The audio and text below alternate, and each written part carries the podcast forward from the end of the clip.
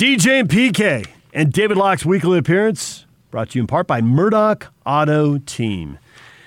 David, good morning. Good morning. How are you? Excellent. How are you? I'm great. Got It's always did I sent PK a song to sing today? Has he done it? Oh, that's right. I forgot to respond. Gosh, I do that all the time. It drives me nuts. People text me, and if I don't text them back immediately, I forget. My bad. I'm the worst at that, so you're not. But I think you should sing it. Like my, like I mean, I we wrote a song for you. You're the one with the great pipes. Oh yeah, right. Don't you think one- you should probably sing it? I'm the one stupid enough to do it. That's it. I don't have Um, any pipes. No, I mean you really should sing this. Uh, Jake, can you get like the background music of "Respect" by Aretha? I mean, just to warm PK up a little Just bit. give me a second. I'll I'll work on it. So, I mean, Go ahead. Who David J. this By the way. PK, PK, DJ is panicked right now. He has completely lost control of the show for everything else that ever goes on in this show. That where where DJ claims he's not in control, he always thinks he's in control. But right now, he actually knows he's not in control at all. He's like seriously sitting there. There are beads of sweat coming down his brow. He is seriously wondering, like, what the heck's going on? Locks and PK lyrics. Jake is going to get Aretha Franklin's respect. PK is being egged on to sing, which is DJ's worst nightmare. He's seriously worried about the well-being of the show. Your career is running back through your eyes right now, starting back in the early days of Santa Barbara with Jim Rome and then to Sacramento. and you're thinking about what a nice run it's been. This is your and life. how- and then the fun nights at the Hog Wallow after Sunday shows. And now you're like, it's all coming to an end with PK singing a song that Locke's locked on producer wrote for PK with Jake with having the music in the back. It's, it's all coming to an end, isn't it, DJ? I'm really uh, right now playing solitaire, and I need the ace of clubs. Okay, that's probably the right approach. So, what is this song one- you wrote? Originally, I thought you wanted to sing a hit, but now you've got something. On their original. defense, do you think it's funny? But guess what? In First place, honey. All I want to do to Rudy, get it with him. Rudy, Rudy, hey Rudy, re, re, re, whip it to me. he sang this tune. That's not half bad. I see where you're going with this. Keep going, PK. There's more. I was waiting for the chorus. for, for Rudy Donovan, no, for Donovan and Rudy, respect better than Joel Embiid. This is this is decent. Yeah. All their defense. You think it's funny? I like that. But guess what? First place, honey.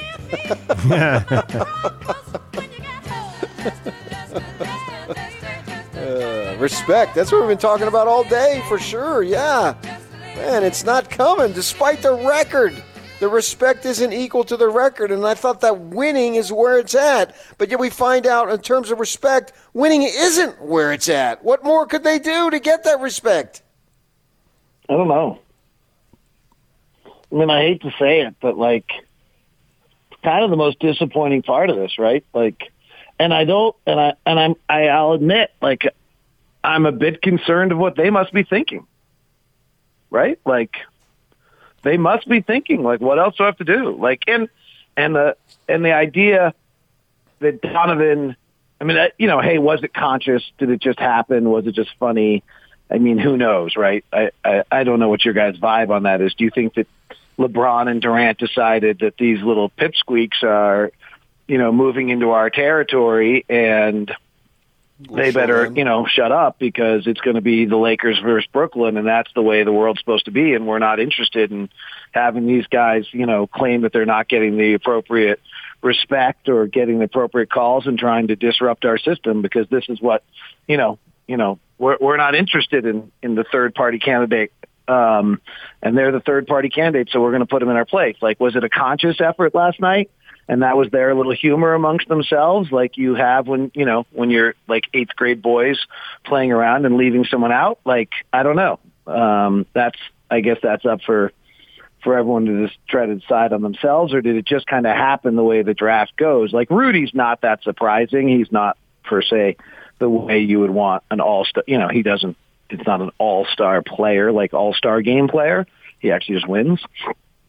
So I mean, but it is. It's disappointing. Like these guys have got it. Like they're not in a great mental state after the way they reacted on to the Philadelphia game, and then to have this be the next day, like and the problem to me is that it's not about anything they've done. To your point, PK, it's all about where they play and where we live and what our market is. And that's everything Ryan's trying to overturn. Thank goodness he is trying because it's clear that that's, you know, uh, still a pretty prevalent issue, both in the heads of the Jazz players, but also in the heads of every other player in the league. So I think it was pre-planned. I think they knew what they were doing and they have their reasons for doing it. And I think they did it mostly to entertain themselves because I think whether they do it or not, LeBron's LeBron's planning on winning the NBA title. I mean, in that moment, the two of them can you know gang up on two Jazz players who went off, and I expect will you know be fine for it. Um, but that's how LeBron's going to look at KD in a final. I mean, that's how he's going to look at everybody when the time comes. Right. It just happens he's focused on the Jazz right now, but that's literally how he looks at everybody in the league.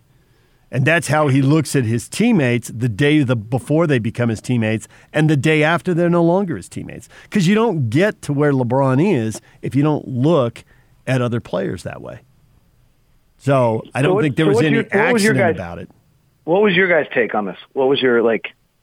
I mean, I also wasn't watching. It's not something that was high on my list of like, oh, I'm stopping my day to go watch it. So you hear about it afterwards, which means that I didn't get that like real time reaction, like, oh my gosh, what's happening here? Um, and that's the one that actually, like, in my like, wonder how Donovan and Rudy are feeling because that's got to be the real time. Um, it depends on whether they think that this was totally legit and they l- literally think they're the two worst players at the All Star game, which I don't think they think. I think having already been to an All Star game, they've already shown that they're not the replacement guys who are added in. Uh, so if they sit back and think, hey, LeBron's trying to play head games with us, getting ready for the playoffs, I think they'll take it differently than if they think, oh, this was serious and it was all planned, you know, this is actually how good we are. No, I think LeBron's playing head games before the playoffs. Why wouldn't you? If you can, why wouldn't you? You don't really need it, to. Taking it, taking it as a compliment that uh, that he actually might be a little concerned. Um, that would be one way you could. You could also take it as this guy's trying to bear us on TV. Bleep this guy. Save it. Save it. Jordan, we know from watching the documentary, Jordan would have saved that for a playoff series. Or maybe for that two game set they're going to have in April in LA. Save it for that. LeBron's going to try to sweep it if they're healthy. And mm-hmm. do you need, like, is that something that you need? Like, like I guess that's the one question I would have. Like, is do you should you have to have that motivation for games like that? Is it really going to make a difference?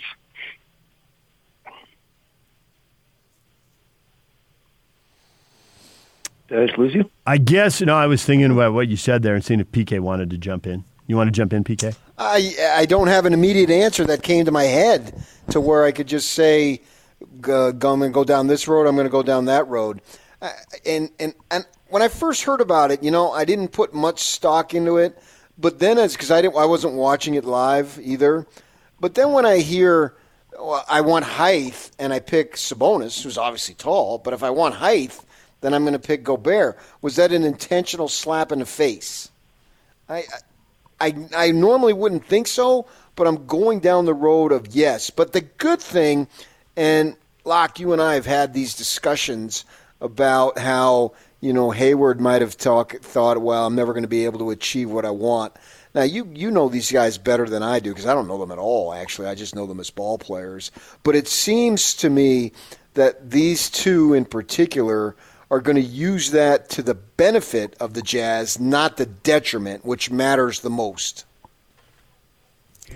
Yeah, I would hope so. I, I don't know. It doesn't feel good. I'm not gonna like. I'm not gonna be the play-by-play announcer who's just a total Pollyanna here and like and just says, "Oh, everything's great," and they'll use as motivation, and it's perfect. I just, I don't. And I apologize for that if that's what people want out of me. It's not really what I've ever done in my 30 years of my career. So if you're expecting it today, you're probably chosen the wrong day. Um, but it doesn't feel great. Like they've done everything right. Like Donovan can't be a better person. Rudy can't be a better story in our minds, and yet they're still dealing with all this crap. It just feels really. Yeah, but doesn't feel maybe, good. maybe they're Like, dealing, and- but maybe they're dealing with this crap because they're finally a threat. They didn't Yeah, deal I with it mean, last yeah. year. It would have been better to do this last year if you're just going purely on basketball value. They hadn't been in an All Star game before, but they were battling for the four, five, six spot, and they eventually ended up six, partly because they wanted to, and they weren't a threat. Now they're number one, and they think they're number one. Yeah, it might be dangerous. I mean, you're LeBron. You're thinking, well, if I have Yeah. my whole team, that's the most important thing, and you'd probably be right about that. The second thing is, hey, I don't need any young guys coming for the crown. Let's knock them down a peg. And if that, if it doesn't feel good and that gets in the Jazz's head, then LeBron's won. Um, right. Yeah. No, that's right. Right. And if that's that's the there's the two approaches of how you're going to look at this is that they consciously saw the Jazz as a threat, and so that they decided to use their power when they could to minimize them and make them feel, you know, little. Um, and the other is that, you know, we're just going to pick on Utah because that's what we do. Because Utah's, you know, Utah's that kid, and that kid gets picked on every day at school. Yeah, uh, rather than worrying about what LeBron and Durant are thinking or doing, I'm more concerned about what the Jazz players are thinking and doing. And unlike Hayward, who may have felt slighted, he had the free agency coming up. These guys don't. Gobert took it away by agreeing, and obviously with the restricted free agency, the Jazz have the opportunity to re-sign Mitchell. So these guys know that they're here for the next few years. So there's not that concern about, well, does he feel slighted enough to where he needs to run off to a bigger market, a la Hayward to Boston? That can't happen. So the good thing is that these guys can make positives out of it, and we as a fan base don't have to worry about well they want out because they're not they don't want out and they can't go anywhere. And then with Ryan Smith aboard, it seems like from appearances on the outside because I'm not on the inside that he's going to do whatever he can. So this can be something that can work to their advantage. Yeah, I mean, this is this is the. I mean, I think maybe the frustration is that they've done so much well and they're still dealing with this, right? Like they're really great. The franchise has been built well. There's been, um, you know, they've built a great team. They're playing the right way. They have a desirable head coach. They they have two young stars that are great teammates. I mean, everything's good, and yet you're still. Why can't you just have it be good? Um, and the last, you know, 48 hours have been, you know, a pretty interesting frustration by these guys that was a lot more than about that night. The way I heard those quotes, that wasn't like that they had talked about it for five minutes before they went on. They, you know, they they clearly feel as though, um, you know, that they're that they're rolling that this is an ongoing issue that they don't get the respect they deserve, and then this gets added on. Yeah, I get that part of it, and I'd be more concerned about Philly and the and the refereeing because if you think, um, if you think that in any close game you're going to have to wear I don't know what it is two, three, four, five bad calls, and you got to overcome those, you're thinking we got to beat everybody by ten because deep down you might be thinking, well, we could beat everybody, but we can't beat everybody by 10 four times. That I understand how that would get in their head. So if that is the problem, I kind of get it. Um, but I think if you sit back and look at it and say, "Hey, LeBron didn't do this last year. Why is he doing it to you this year?" You know. Yeah, I think that's an interesting So- perspective. so I think- I haven't talked about this with anyone yet. Like, so this is interesting to me because I, um, you know, it just happened, and it, it Yeah. and I kind of with PK, like, where my first reaction was like, who freaking cares? And then as the night went on, I was like, eh, gosh, maybe it does, like maybe I do care a little bit, like. I, And then I, and and then I started to try to put myself in Donovan and Rudy's shoes using the Stephen Covey, you know, Seven Habits of Highly Effective People. View it from someone else's lenses, and it'd be really crappy to be sitting there last night, you know, excited to see where you go, and then you become the brunt of a joke. Mhm. Like that sucks. What would Jordan do? Did you not? Did America, or at least the sports viewing portion of America, just sit and watch a 10 part documentary because there was nothing else on? We all watched it. What would he do? We know the answer to that. Yeah, and that's true. But like, we got two young guys that are still trying to establish themselves in the league and being second time All Stars and going to the All Star game as the number one team in the league. This was like, I think, a really big you know, last year was like, oh my gosh, we're here coming exp- coming of the experience, and and this year I thought was really interesting that like it was never discussed for one minute, like whether or not they're all stars. They're just established as perennial all stars. They're the number one team in the league. Like I, you know, this could have wasn't going to be like a coming out party, but they could have.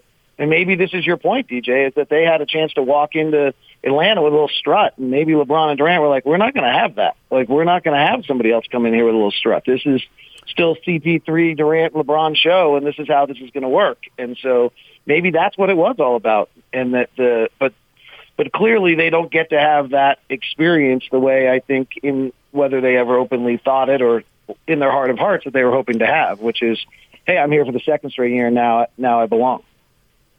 All right, yeah, I, I agree with you completely. If that's their line of thinking, I can understand that. But the reason why I view what happened in Philadelphia as a positive, a short term negative, no question.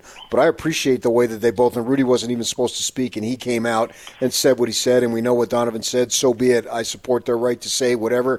Fine them. I don't really care about that. They got the money to, it's not going to make a dent in their financial world. But the positive is that when we get to the postseason, everything is heightened and because of what happened in Philadelphia and because of what they said afterward, to me, they are going to get a much fairer shake when it gets to the postseason because the league cannot allow that to happen to a small market team. So the league is going to protect itself because its integrity is at stake. And even though the world, I agree with you, wants LeBron and Durant and New York City, Brooklyn versus Los Angeles, I completely agree. The league can't afford to have that anointed. It has to, if it plays out, so be it. So I view what happened in Philly when it gets to the postseason as to the Jazz's benefit in terms of getting as much of a fair shake as you can get.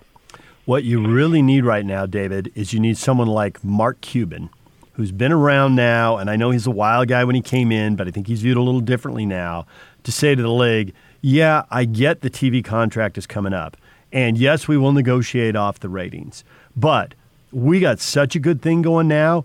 We've got way more to risk by having this perception out there than we have to gain by actually getting the Lakers versus the Nets. If the Lakers versus the Nets earn it, so be it. But there can't be any hint of us messing around. The NBA is not where it was in 1985. If indeed the NBA was messing around then, well, you know, the games are on tape delay in the early 80s in the finals, and we know all those stories, right? Right now, the league is really successful internationally, and it looks like the arrow is still pointed up. So someone like Cuban needs to say, there can't be any hint any hint, we have way more to lose than we have to gain.